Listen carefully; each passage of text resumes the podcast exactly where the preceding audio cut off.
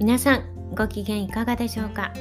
おうちチーズアドバイザーの笹井純子です。このラジオではおうちチーズの楽しみ方のヒントや私の日々の気づきなどをお話ししています、はい、さて昨日はですね私が、え、漫画をね読んだっていう話をしていてえー、ダンスを始めた息子のために音が買ってきた、えー、漫画で面白かったんですよねっていう話をしていてそのタイトルをすっかり忘れてバレエのお話だったのでなんだっけバレエバレエなんとかだっけって言ってたんですけど全然違ってですねダンスダンスダンスールというね漫画でした。はい、すいません全然違ってましたね。あの今年の4月に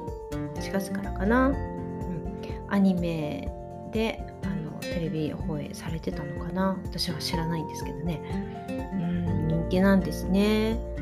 いや結構ねこういうのを見るとまたね力が入りますね。うんいや息子も頑張れって感じです。もうちょっとねやる気なかった息子なんですけどなんか今日はね頑張ってちょっとね練習してたみたいで一つね殻を破れたような感じでめちゃくちゃ生き生きして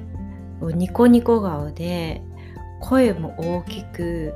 こう動きも大きくなっていやなんか何かきっかけかわからないですけどようやくやる気になってくれたかっていうのでねちょっとまたね引き続き応援していこうかななんていうふうに思っています。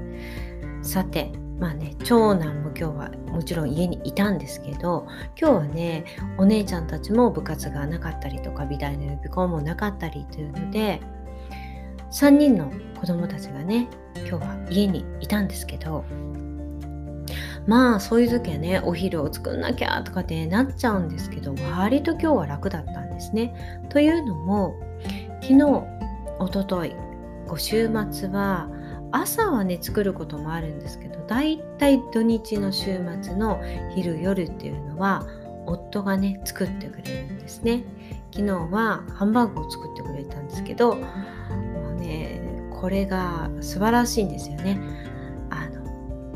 ね今日のメイン明日の例えばお弁当分とか明日のお昼分とかねそこまで考えて作ってくれたりとか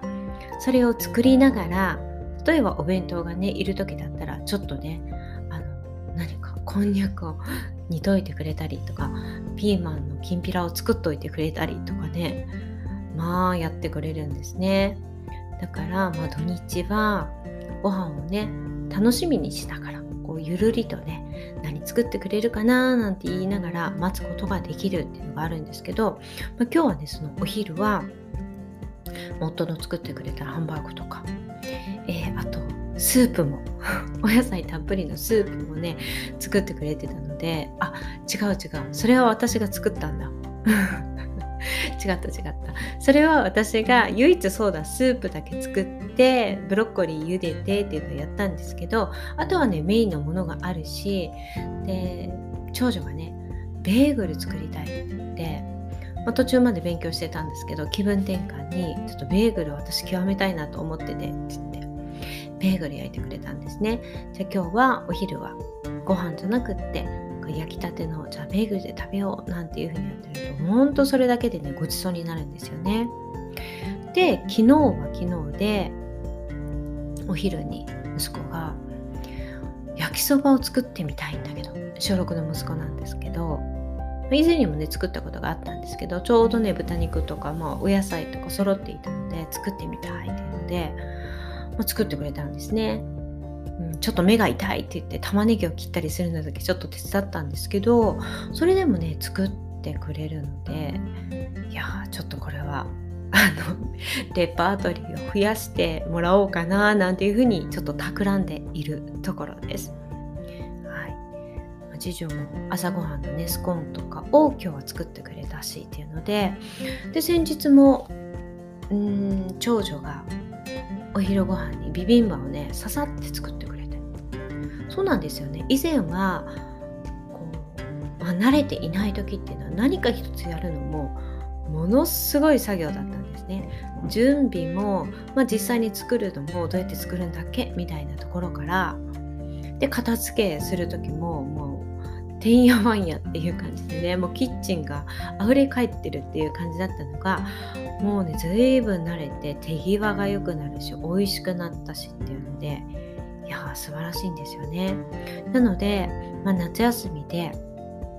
みんなね家にいたりすることはあるんですけど私が作る時ももちろんあるんですがまあ3人いるとですねあちょっと作ってみようかなとかねお昼作ってみたりとか、え、夕食の一品をちょっと作ってみていい？とかね、うん。まあ、そんな風にねやってくれるので随分楽だなとかね。ちょっと楽しいなって思ったりしているんですよね。まあ、こうやってそれぞれがみんなねどこに何があるかこう、ね、分かっていて、うん、じゃあこれとこれを使えばこんな風になるよっていうのもなんとなく想像ができて、まあ、それなりにねあるものでお料理ができるなんていう風になってくれたらもうそうですね。まあ割となってるかなと思うんですけどそうすることでまあ、自分たちもねすごく楽だと思うんですよね。楽だし楽しいし絶対お母さんお父さんがいないとなんかまともなものを食べれないなんてことだとねちょっとしんどいですけど自分たちも楽しいしそれで食べてもらってあ美味しいって言ってもらうのも嬉しいですよね。で実際に私の負担も減るっていうことなんです。でまあね最初はこれやりたいって言った時にあなんか自分でやった方が早いなって思ったりするんですけどでもやっぱり小さい頃からね特に次女と、えー、長男結構ちっちゃな時からやりたいって言ってねやってるのでもう卵焼きもうんもうそうですね長男なんかももうずっと前からできますしそうそうちょっと作っといてくれないって言ったら「はい分かった」って言ってね作っといてくれるんですよね。うん、なのでこうやってね一人一人が自立していくとまあ子供たちも楽しいし、まあ、大人も楽しくて楽ができてハッピーだなっていうふうに改めて思っています。これは何もね料理だけではないなと思うんですよね。まあ、ついついなんかこう例えばね洗濯とかお掃除とかもああもう言ってて文句言われるんだったらもうやっちゃおうなんていうふうに思っちゃうんですけどいやもうこれねみんなでやることだよでやれる時にやれる人がやろうねっていう風なやっぱり雰囲気を作ってやっぱりね一緒にやっていくっていうこと大事ですよね。やっぱりそうすることで自分たちもそれがね当たり前というかできることにもなっていくしそうじゃないとねやっぱり回らないですよねみんな忙しいから。うん、なので、まあ、最初はねちょっとまあ面倒くさいって思うかもしれないけれども子どもたちがあのいろんなことに対してね自立、まあ、そのお手伝いとかだけではなくって例えば何も言わなくてもちゃんとした時間に起きる寝る、ね、あの片付自分の片付けができるとかねちゃんとこう自分であの誰かにね言われなくてもなんかスマホ見すぎてじゃあダメじゃダメだなとかね。うん。あそろそろ寝なきゃダメだなとか。うん。なんだろう。まあそういうことをね自分でちゃんと考えてできるようになってくれるとやっぱり非常に楽ですね。まあそれはね行ったり来たりだなと思ってるんですよね。そういうことがめちゃくちゃできている時もあればなんだか今 ダラダラだな。なんか今はちょっと